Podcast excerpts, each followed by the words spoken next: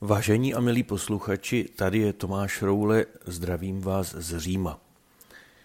Tématem dnešní mé promluvy na základě zadání našich milých organizátorů z Fortny je téma proměna v souvislostech svátosti Eucharistie a jsme v blízkosti nadcházející první neděle adventní.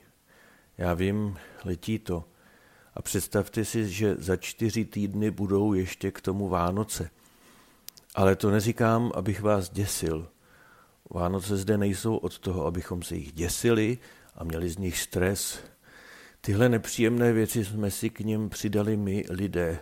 Vím, že to pro mnohé z nás znamená stres z blížícího se koncu roku, k němuž má být kdo ví proč, hotová spousta věcí a tak je potřeba Ježíškovi trochu pomoci z dárky.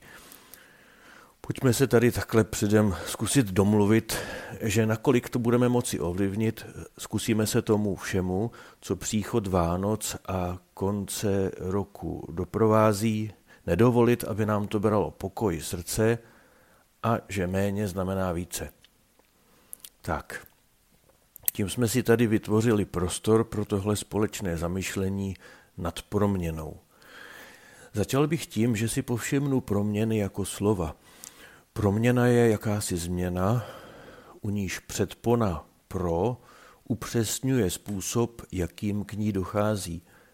A také mi napovídá o něčem jako předznamenání. Předznamenání na začátku hudební skladby, které určuje, zda to bude znít v dur či v mol, veselé nebo smutně. Když někdo někomu řekne, ten se ale změnil – mně tam zaznívá, že to je změna k horšímu. Její tvář se úplně proměnila. Tam naopak mi to zní jako změna k lepšímu. A není to přeměna, tam mi připadá jako změna pouze povrchová, proměna to je změna, která vychází z nitra, ze středu a projevuje se také na povrchu a vyzařuje navenek a probouzí příznivou reakci.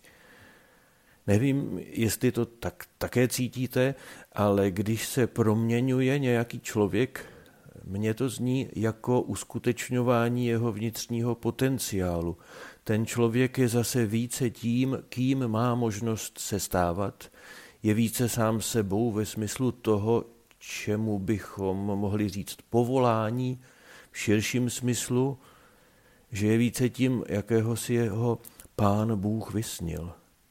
Pán Bůh si vás, mě, nás vysnil. O tomhle mě baví přemýšlet. A že to není můj výmysl, to dokládá například Žálm 139, který říká, hospodine, ty mě zkoumáš a znáš, tvé oči mě věděli v zárodku, a k tomu ještě Žálm 40, kde se praví, ve tvých úmyslech s námi se ti nevyrovná nikdo. Nikdo se nevyrovná v úmyslech, jaké s námi máš ty, pane Bože. Konec citátu. A dělá eh, Pánu Bohu radost, když do naplnění toho jeho snu čím dál více postupně vrůstáme, tím, že se proměňujeme, anebo spíš, že se necháme proměňovat. Slovo proměna používáme ještě v jednom zcela určitém smyslu, a totiž e, jako proměňování. Posluchači obeznámení s katolickou bohoslužbou vědí, že je to klíčová část, kdy chléb a víno se působením božím skrze modlitbu kněze stávají tělem a krví Kristovou, v něž jsou proměněny. Cizí termín pro slovo proměna je transformace. Italská encyklopedie Trekány, eh, do které rád nahlížím pro poučení, vysvětluje transformaci jako změnu podoby, struktury a funkce. U proměňování ve mši svaté se na vínu a chlebu nemění nic, co do podoby ani struktury. Svatý Tomáš Akvinský to ve svém slavném zpěvu o svatém přijímání a neb o Eucharistii vyjadřuje zradkem, hmatem, chutí tebe, myšleno Ježíše Krista, v jehož přítomnost Eucharistii věříme, nevnímám. Mění se funkce toho chleba a vína. Teologie hovoří o změně, o proměně jejich podstaty z nápoje a pokrmu obyčejného v duchovní, nadpřirozený. Mění se podstata, takže se jedná o takzvané přepodstatnění, nebo s jizím slovem transsubstanciaci. Jak se to děje, to netušíme. Opět svatý Tomáš, asi největší teolog, jaký chodil po téhle zemi, to v písni vyjadřuje slovy a jen sluchem svým tě jistě poznávám. Věřím vše, co hlásal světu Kristus Pán. Konec citátu. A můžeme dodat, věříme všemu, co nám Kristus Pán řekl, protože věříme a důvěřujeme jemu osobně. A z toho, co o jeho působení víme, si jsme jistí, že moci na to, aby něco takového slíbil a učinil, měl víc než dostatek. Prokázal to nejrůznějšími zázraky, kterým evangelista Jan říká znamení. Znamení pro nás, abychom mu důvěřovali. Když Ježíš svým posluchačům tuhle část svého učení vykládal, měli s tím mnozí veliký problém a mnozí přestali být jeho učedníky. A on jim v tom nebránil a nepřemlouval je. Počkejte, já vám to vysvětlím, já jsem to tak nemyslel. Evidentně to tak myslel a evidentně mu na tom velmi záleželo, protože i svým nejbližším řekl, chcete taky odejít?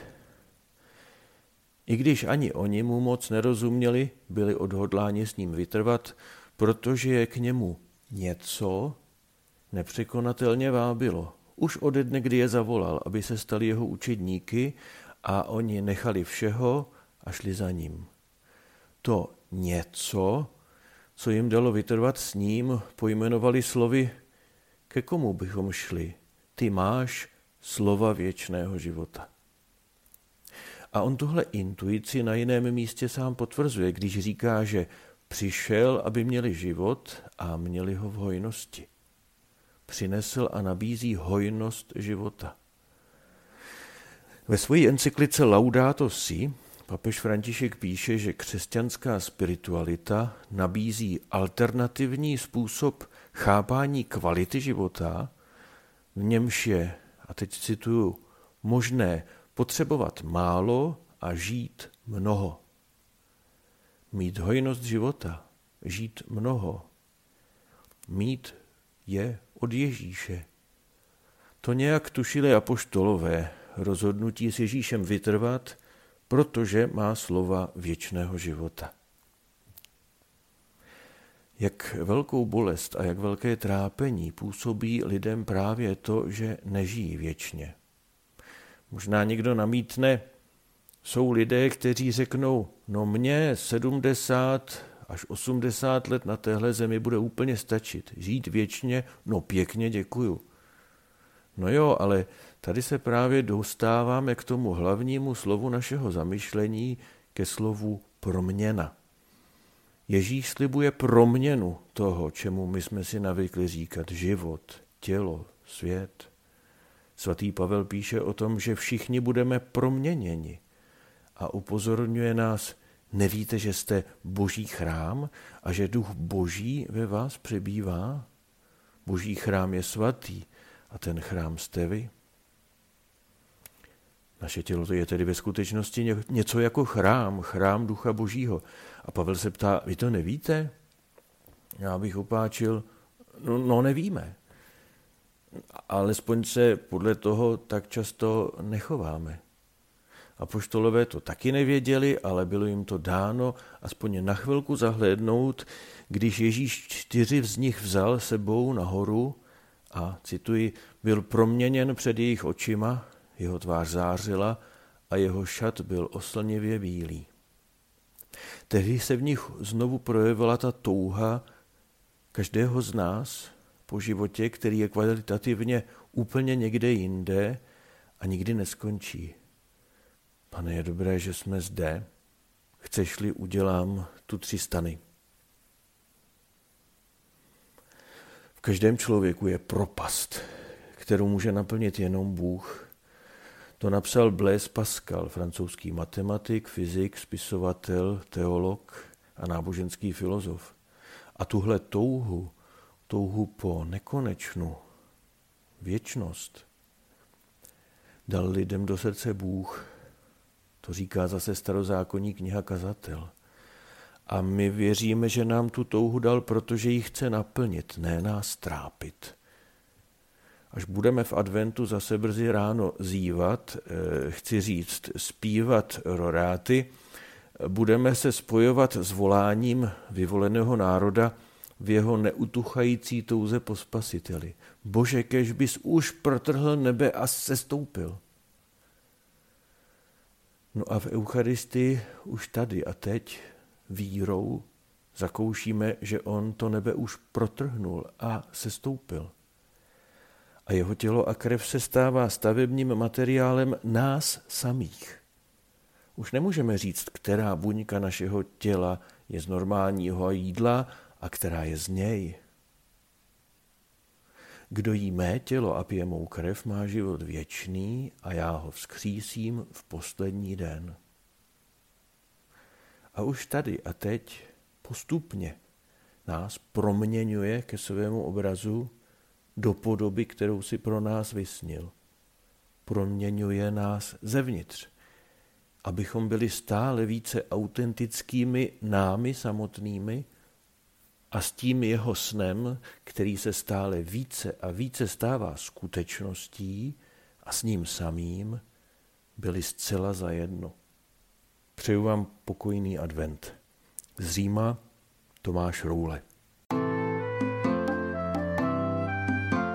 Podcast u Ambonu pro vás připravuje Fortna. Každé pondělí a pátek na Fortna EU a na Spotify.